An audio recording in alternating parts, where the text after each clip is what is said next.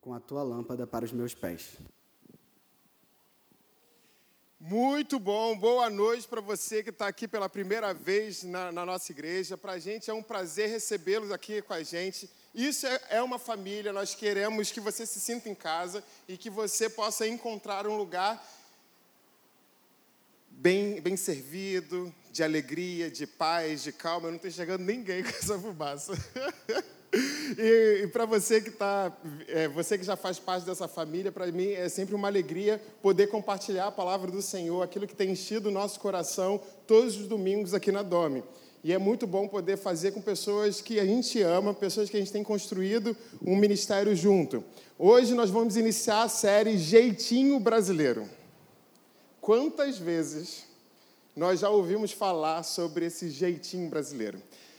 Eu já tive a oportunidade de morar fora durante cinco anos. O nosso jeitinho brasileiro, por muitas das vezes, é aplaudido, aclamado, porque nós temos aí realmente uma alegria contagiante, muito diferente de várias outras nações. Cara, quando a gente chega nos lugares, parece que todas as atenções são voltadas para a gente. Se você já teve uma oportunidade de ir no, no, exterior, de repente você já andando pela rua, você batia o olho e falava assim: esse é brasileiro, esse não é. Mas esse é a família, eu tenho certeza que é brasileira, independente se ela estava falando ou não português, você já olhava para ela, já via, batia o olho, por conta do nosso jeitinho brasileiro. Quando nós também vamos para um lugar diferente da nossa cultura, daquilo que a gente está acostumado a viver, a gente também tem o privilégio a oportunidade de entender e perceber a nossa cultura não tão boa quanto se parece. Às vezes a gente fica batendo palma com a ideia de nós somos brasileiros, não desistimos nunca, mas também tem um lado do brasileiro que não é tão bom assim. Tem uma noção? Pontualidade. Gente, eu sofri muito com pontualidade. Eu fui para um país onde Toda reunião, você tinha que estar pelo menos 15 minutos de antecedência, senão você já estava atrasado. Quantas vezes a gente começa o nosso culto sendo que tem cinco, seis pessoas sentadas aqui no, no, nas cadeiras por conta da nossa pontualidade brasileira? Ah, nós também temos alguns conflitos de relacionamento. Você já, já percebeu que nós somos um povo que ama ter milhões de pessoas perto? É o povo que valoriza a quantidade de, de seguidores no Instagram, aquele que valoriza um aniversário no, no restaurante com aquele mesão com 60 pessoas lotado. É aquele pessoal que valoriza quantas pessoas te ligaram no seu aniversário, mas acaba se esquecendo e, e do valor que tem de um relacionamento verdadeiro. Acaba que nós somos de todo mundo, mas, mas no fim das contas nós somos de ninguém. Esse é o nosso jeitinho brasileiro. E o fato de não sermos de ninguém acaba que a gente não cria laços, não cria é, identidade com ninguém e não cria raízes nos nossos relacionamentos. Existe uma ferramenta hoje na nossa sociedade que está simplesmente acabando com os nossos relacionamentos. Você pode sair daqui se esquecendo de tudo que eu já falei, que eu vou, vou vir falar. Mas uma coisa que você, por favor, precisa guardar na sua mente, não é o, a descoberta mais teológica do mundo, não é o, o, versículo mais importante que tem na Bíblia, mas é uma, algo que tem surgido na nossa sociedade nos dias de hoje. A ferramenta que tem acabado com os nossos relacionamentos dentro da igreja na família e dentro do trabalho se chama WhatsApp. Você pode estar pensando assim, não acredito que eu fui numa igreja para ter para guardar isso. É sim. Todas as vezes que eu tive grandes dificuldades na minha vida foram por mensagens de texto que não tinham entonação de voz, não tinha voz, não tinha um semblante da pessoa, não tinha a respiração da pessoa, do tipo, eu posso falar assim, tá tranquilo, eu te encontro hoje à noite. Ou eu posso dizer, tá tranquilo, eu te encontro hoje à noite. Tá tranquilo. hoje à noite. Quantas vezes eu entrei numa briga ou eu vi alguma discussão dentro dessa igreja por conta de mensagem de WhatsApp? Quantos relacionamentos antigos de amizade, relacionamentos familiares, talvez com seus irmãos, com seus pais, ou com algum familiar distante, que você cortou, você deu um break no seu relacionamento por conta de uma mensagem de WhatsApp. Essa está sendo a nossa vida. As pessoas não têm tempo de se encontrarem para resolver dificuldades no relacionamento, e a pressa do dia a dia nos forçam a buscar uma solução mais rápida quanto o WhatsApp acaba que a gente fica nervoso quando outra pessoa não responde.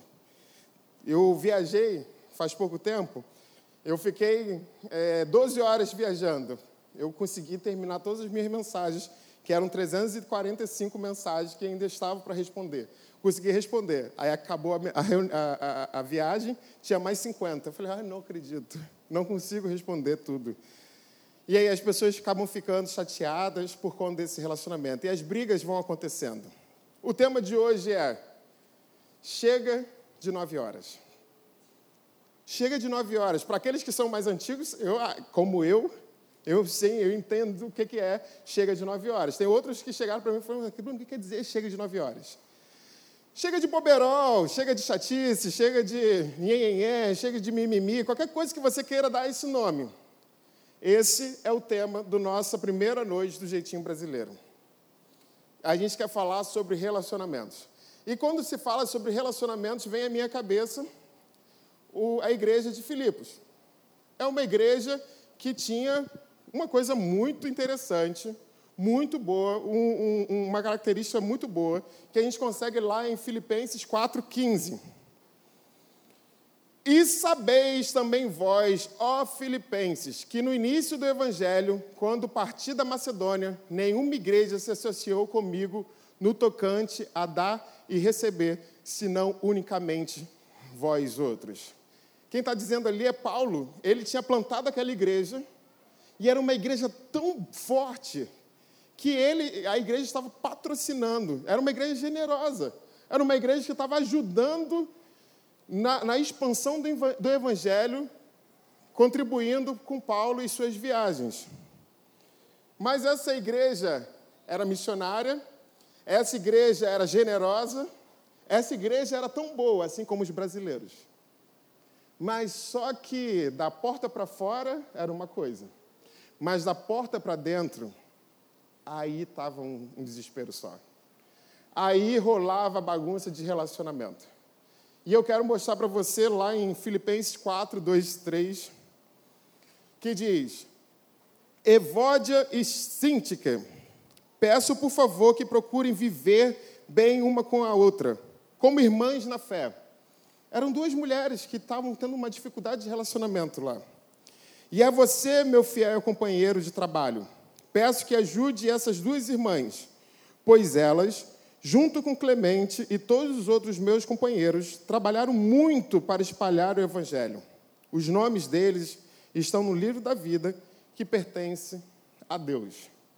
Nessa passagem a gente consegue ver duas pessoas que eram fortes, influentes, trabalhadoras, talvez seja o perfil de crente que você possa ter como ideal. É aquele que não senta no banco, só fica esquentando do banco mas eram pessoas trabalhadoras que estavam a serviço do Senhor para que o reino pudesse crescer. Mas elas estavam passando dificuldade no relacionamento delas. Quero ler também Filipenses 1, 27. Agora, o mais importante é que vocês vivam de acordo com o Evangelho de Cristo. Desse modo, tanto se eu puder ir visitar vocês, como se não puder, eu saberei que vocês continuam firmes e unidos. E saberei também que vocês, por meio da fé, que se baseia no Evangelho, estão lutando juntos com um só desejo. Não tenham medo dos seus inimigos. sejam sempre corajosos. Haviam problemas na igreja com membros que não se conseguiam se, se relacionar. Quero apresentar mais um versículo para você. Filipenses 2, 3. Nada façais. Olha Paulo falando para essa igreja.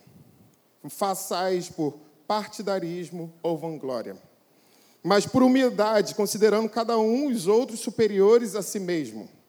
Não tenham cada um em vista o que é propriamente seu, senão também cada qual que é dos outros. Dentro da igreja, eles estavam passando por uma dificuldade porque a panelinha, as briguinhas, o partidarismo, a minha teologia, a minha galerinha que faz, o meu time, o meu pequeno grupo. Acaba que eles estavam passando por tudo isso lá, na, lá nessa igreja. E aí que vem a pergunta para você. Como que Paulo lida com isso? No meio dessa confusão toda que a igreja estava passando, apesar de ser uma igreja boa, missionária, estava rolando essas dificuldades de relacionamento dentro da igreja. Como que nós podemos lidar com isso através de Paulo? Paulo introduz para a gente um texto que é um texto que traz à tona a doutrina de Cristo para a nossa vida. Ele simplesmente usa a teologia para explicar todas as questões de relacionamento que aquela igreja estava passando. E esse texto nos ajuda a perceber e entender em Cristo como que nós devemos passar por dificuldades de nosso relacionamento dentro da igreja, dentro das nossas famílias e dentro dos nossos trabalhos. Eu preciso da sua atenção ao ler esses versículos que, é, que tá em, estão em Filipenses 2, de 1 a 11. Se há, pois, alguma exortação em Cristo, alguma consolação de amor, alguma comunhão do Espírito, se há entranhados afetos e misericórdias, completai a minha alegria de modo que penseis a mesma coisa. Tenhais o mesmo amor, sejais unidos de alma, tendo o mesmo sentimento. Nada façais por partidarismo ou vanglória, mas por humildade, considerando cada um os outros superiores a si mesmo. Não tenha cada um em vista o que é propriamente seu, senão também cada qual o que é dos outros. Tende vós o mesmo sentimento que houve também em Cristo Jesus. 6. Pois ele, substituindo-se em forma de Deus, não julgou como usurpação o ser igual a Deus. Antes, a si mesmo se escravizou, se esvaziou, desculpa assumindo a forma de servo, tornando-se semelhança de homens e reconhecido em figura humana. A si mesmo se humilhou, tornando-se obediente até a morte e morte de cruz. Pelo que também Deus os exaltou sobremaneira e lhe deu o nome que está acima de todo o nome, para que o nome de Jesus se dobre todo o joelho nos céus, na terra e debaixo da terra. E toda língua confesse que Jesus Cristo é o Senhor, para a glória de Deus Pai. Esse texto a gente consegue perceber muitos pontos e nuances que vão nos ajudar no nosso relacionamento do nosso dia a dia. Nós temos, como perceber na, na, em Filipenses, três, três filosofias, talvez, de, de vida. Uma a primeira filosofia está lá no próximo versículo.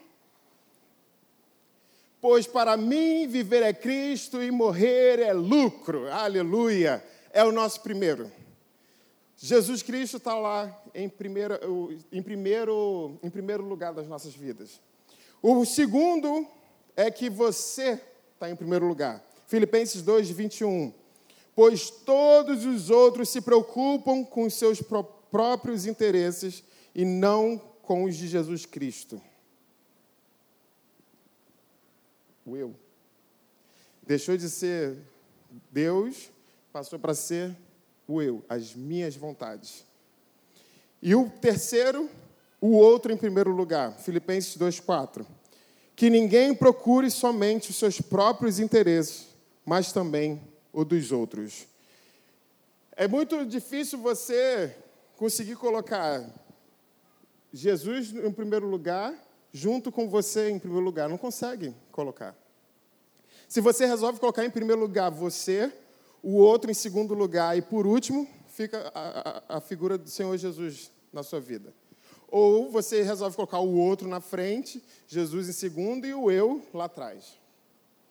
Mas a, a, a ideia bíblica para as nossas vidas é que nós temos que buscar, em primeiro lugar, o Senhor Jesus. O segundo lugar, os outros. E lá em terceiro lugar, o eu. Às vezes, no momento de conflito, de perturbação, a gente acaba embaralhando tudo isso na nossa cabeça. A perspectiva do eu vai lá para frente, do outro vai lá para trás, e às vezes Jesus nem entra nessa perspectiva. E é com isso a gente consegue perceber essa lógica, entendendo que para a gente vi vi viver de acordo com, com, com os ensinamentos de Jesus Cristo e viver tendo relacionamentos baseados no Senhor Jesus Cristo. Dificuldades de relacionamentos nós vamos ter. Talvez uma mensagem atravessada no WhatsApp você vai ler.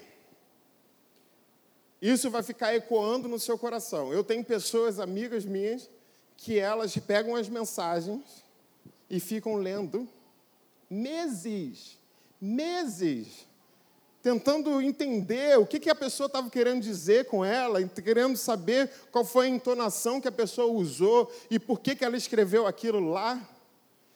Elas ficam, elas ficam meses com aquilo corroendo o coração e a alegria delas. Ficam meses colocando a prioridade completamente invertidas nas nossas vidas.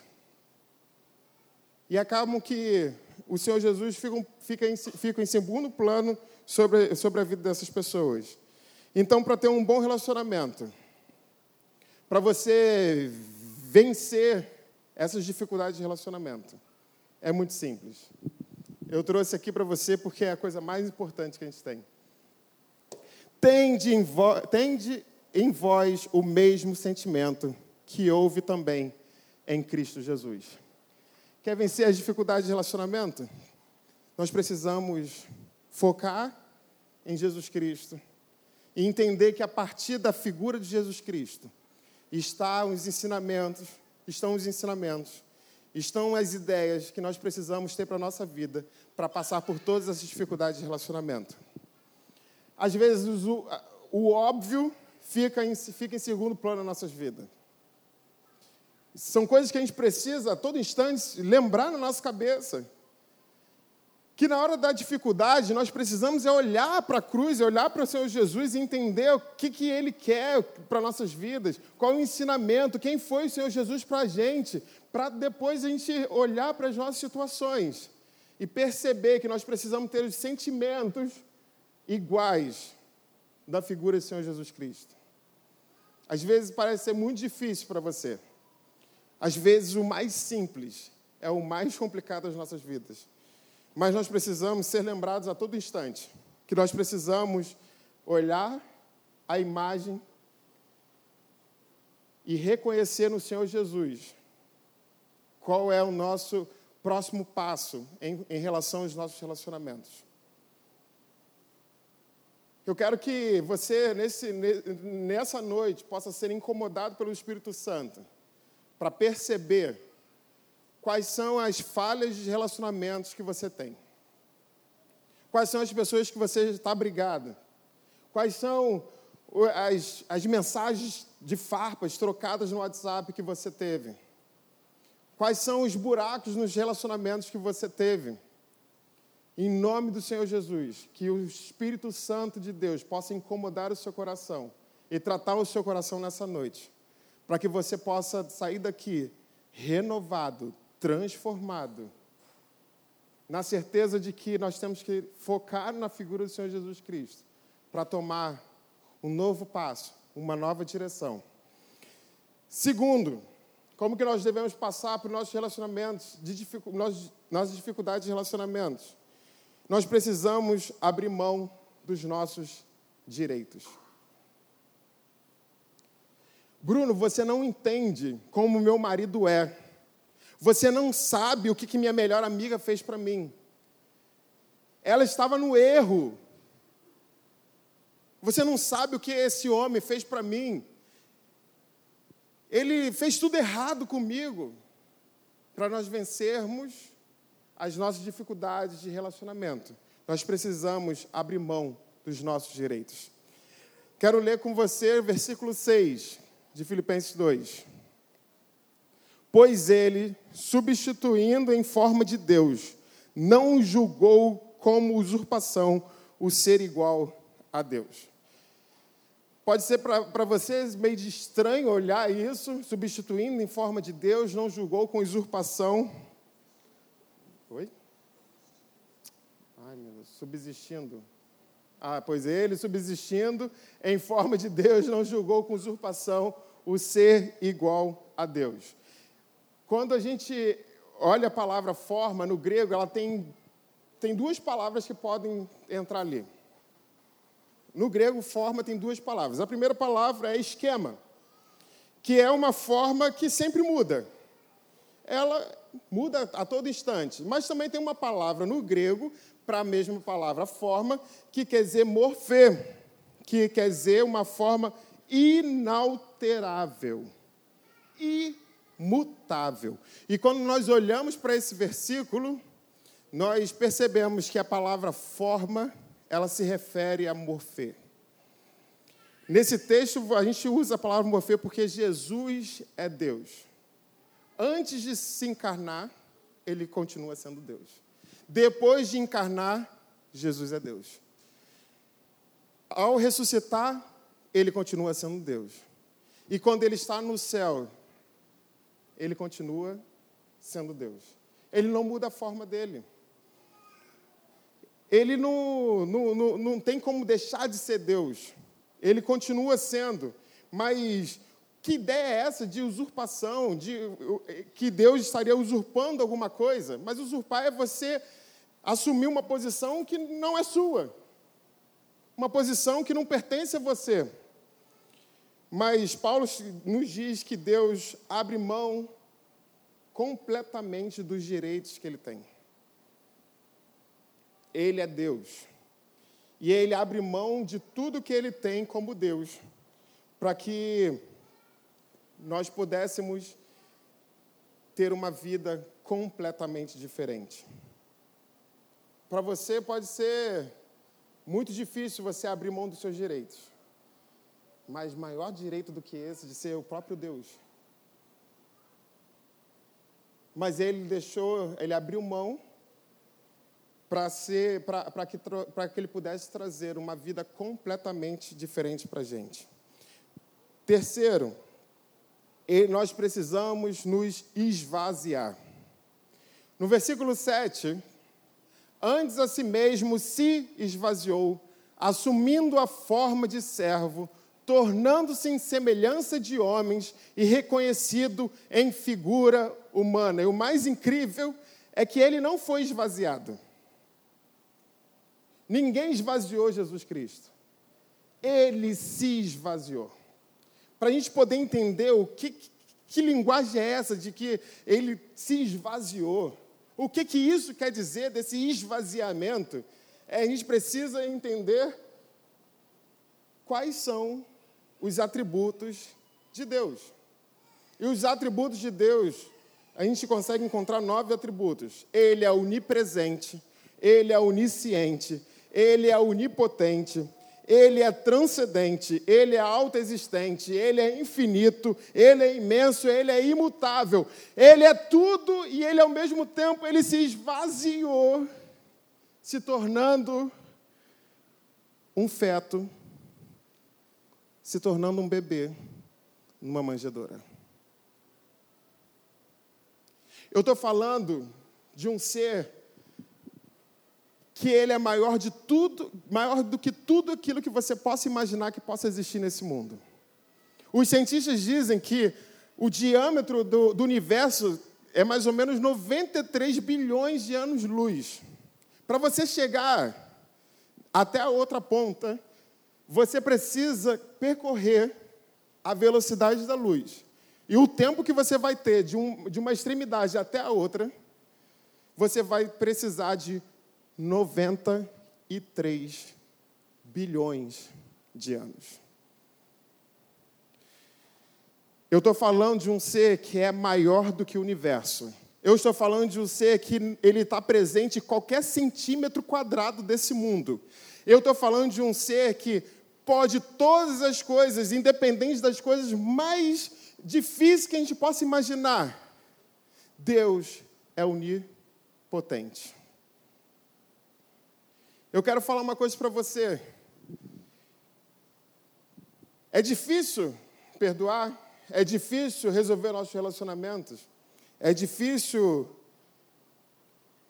criar, um, criar novos relacionamentos com as pessoas que nos machucaram, pessoas que atrapalharam os nossos relacionamentos e dificultaram o nosso relacionamento. É difícil, mas nós precisamos nos esvaziar. Precisamos parar de falar, olha, eu estou cheio de razão A, razão B, porque essa pessoa fez isso, fez isso, aquilo com outro comigo. Você quer viver uns relacionamentos vivos, fortes, presentes na sua vida? Tende em vós o mesmo sentimento que houve também em Cristo Jesus. Precisamos pegar o nosso foco e colocar o nosso foco direcionado. Você tem feito tudo errado?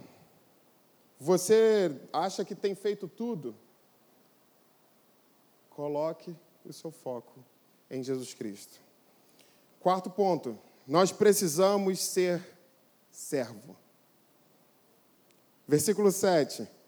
Antes a si mesmo se esvaziou, assumindo a forma de servo. Servir outras pessoas é difícil pra caramba. Ainda mais pessoas que nos machucaram. É muito difícil. Mas nós precisamos entender que a sua vontade, as suas dificuldades, elas não devem ser colocadas em primeiro lugar. Por quê? É difícil pegar tende em vós o mesmo sentimento que houve também em Jesus Cristo. Eu estou falando de Jesus Cristo que chegou, pegou a bacia, pegou a toalha, se ajoelhou e começou a lavar os pés dos seus discípulos. Estou falando daquele que saiu da sua posição de Deus que se esvaziou de todos aqueles atributos, assumindo a posição de homem, de bebê, que se ajoelha para lavar os pés dos discípulos. Precisamos de servos. Quer mudar seus relacionamentos? Que você possa ter esse essa prontidão de baixar e lavar os pés. Talvez de pessoas que vão que te fizeram mal ou que ainda vão te fazer mal. Precisamos ser servos. Você tem servido? Você tem servido as pessoas que têm te feito mal? Você tem servido pessoas que você não consegue falar? Pessoas que talvez que no passado te, te decepcionaram. Mas o plano perfeito do nosso Deus é que tenhamos um coração servil para nos aproximarmos dessas pessoas, para que nós possamos reconstruir as nossas, as nossas relações. Quinto, nós precisamos nos humilhar como Jesus. Versículo 8 a si mesmo se humilhou, tornando-se obediente até a morte e morte de cruz. Jesus Cristo ele foi ao fundo do poço da humilhação. Não existia nenhuma outra morte pior do que a morte de cruz. Mas essa humilhação ela foi feita porque ela estava sendo ali naquele lugar estava sendo carregado os seus pecados, os meus pecados, os nossos pecados. Essa humilhação ela foi aconteceu para que a nossa vida pudesse ser restituída, que o nosso relacionamento com Deus pudesse ser completo.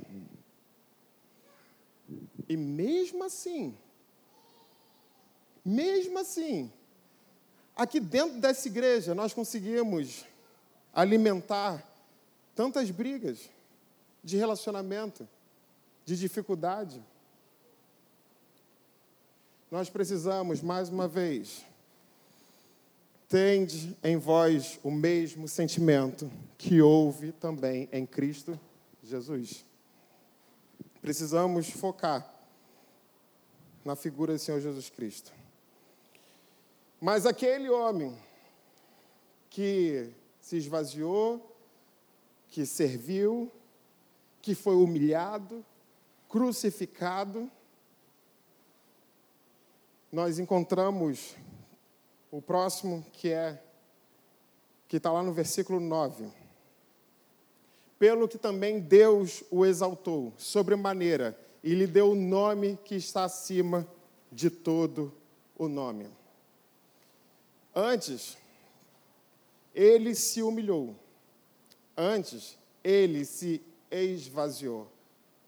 E agora, Deus o exaltou. Você consegue entender a diferença? Agora, nesse momento, ele está sendo exaltado pelo Pai. E aqui a gente encontra a, a exemplificação do princípio de que aquele que se humilha será exaltado. Não se preocupe em se passar como um fracassado, um humilhado diante de toda a sociedade. De dar o primeiro passo e falar: olha, isso que você fez me machucou muito. Eu não sei o que eu fiz para você, mas eu quero te pedir perdão. Se você teve talvez essa atitude comigo, de repente eu fiz alguma coisa que você não fez, eu quero te pedir perdão.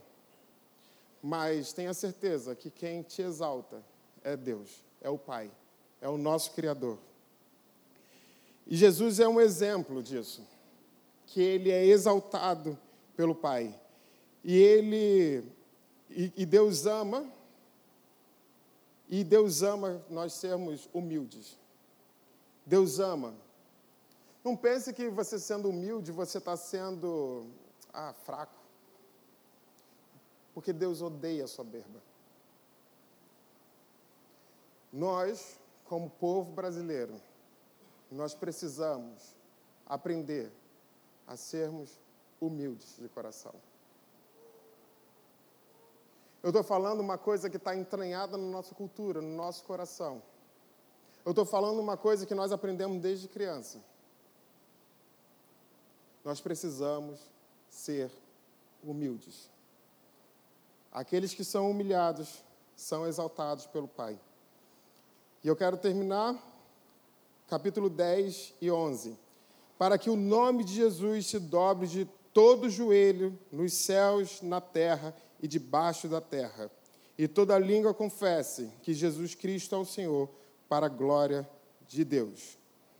Está difícil de se relacionar, está difícil de reconciliar. Precisamos olhar para Jesus. Nós vamos perceber que quando nós olhamos para Jesus Cristo, nós queremos andar mais uma milha no nosso relacionamento. E Deus colocou, é, colocou isso, essa imagem para a gente. A teologia ela tem que ser aplicada nas nossas vidas. A Bíblia precisa ser aplicada nas nossas vidas. Versículo 1: Se há, pois, alguma exortação em Cristo, alguma consolação de amor, alguma comunhão do, Cristo, do Espírito, se há entranhados afetos e misericórdias. Se nós tirarmos aqui tudo isso, sabe o que, é que vai nos restar?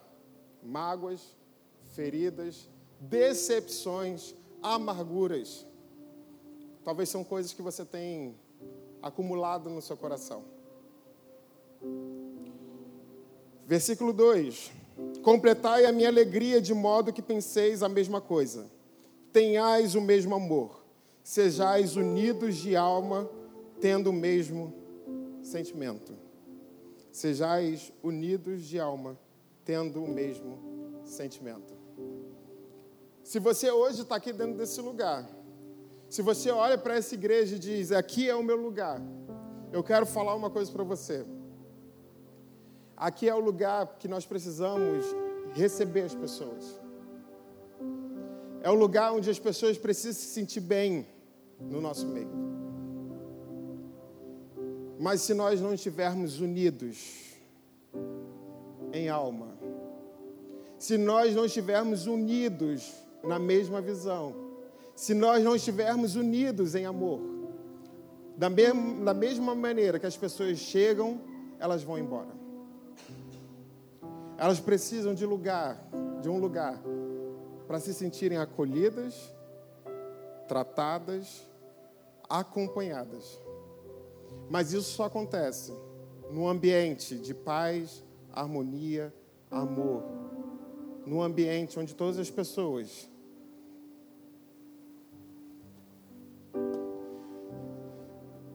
têm um foco em Jesus Cristo, em Jesus Cristo tende em vós o mesmo sentimento que houve também em Cristo Jesus. Nós sonhamos com uma igreja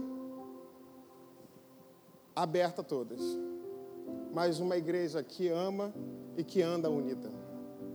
Nós sonhamos com famílias que andam unidas. Nós sonhamos com amigos que andam unidos.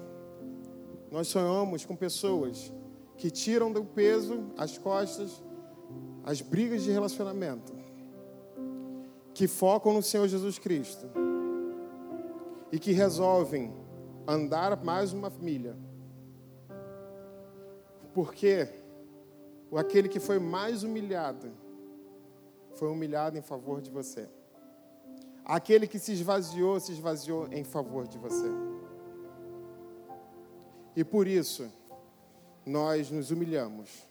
Por isso que nós amamos. Por isso que nós perdoamos. Por isso que nós queremos construir uma vida completamente diferente.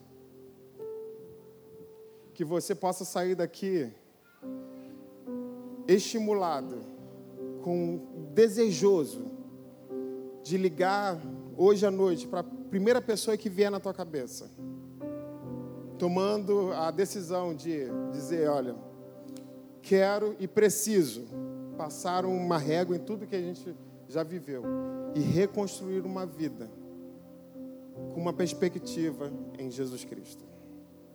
É difícil pra caramba, mas é possível. Que Deus possa te abençoar nessa decisão e que Deus possa incomodar o seu coração agora nesse momento. Quero convidar você a cantar essa canção com a gente. E nos, nos próximos minutos dessa canção, nos primeiros minutos dessa canção, você possa ter um momento entre você e Deus, orando, pedindo ao Senhor, para que o Senhor possa revelar quais são as pessoas que eu preciso ligar que eu preciso restituir os nossos, relacionamentos, os, os nossos relacionamentos. Que o Espírito de Deus possa agir de forma sobrenatural em nossos corações, nos trazendo à tona um coração voltado na figura de Jesus Cristo.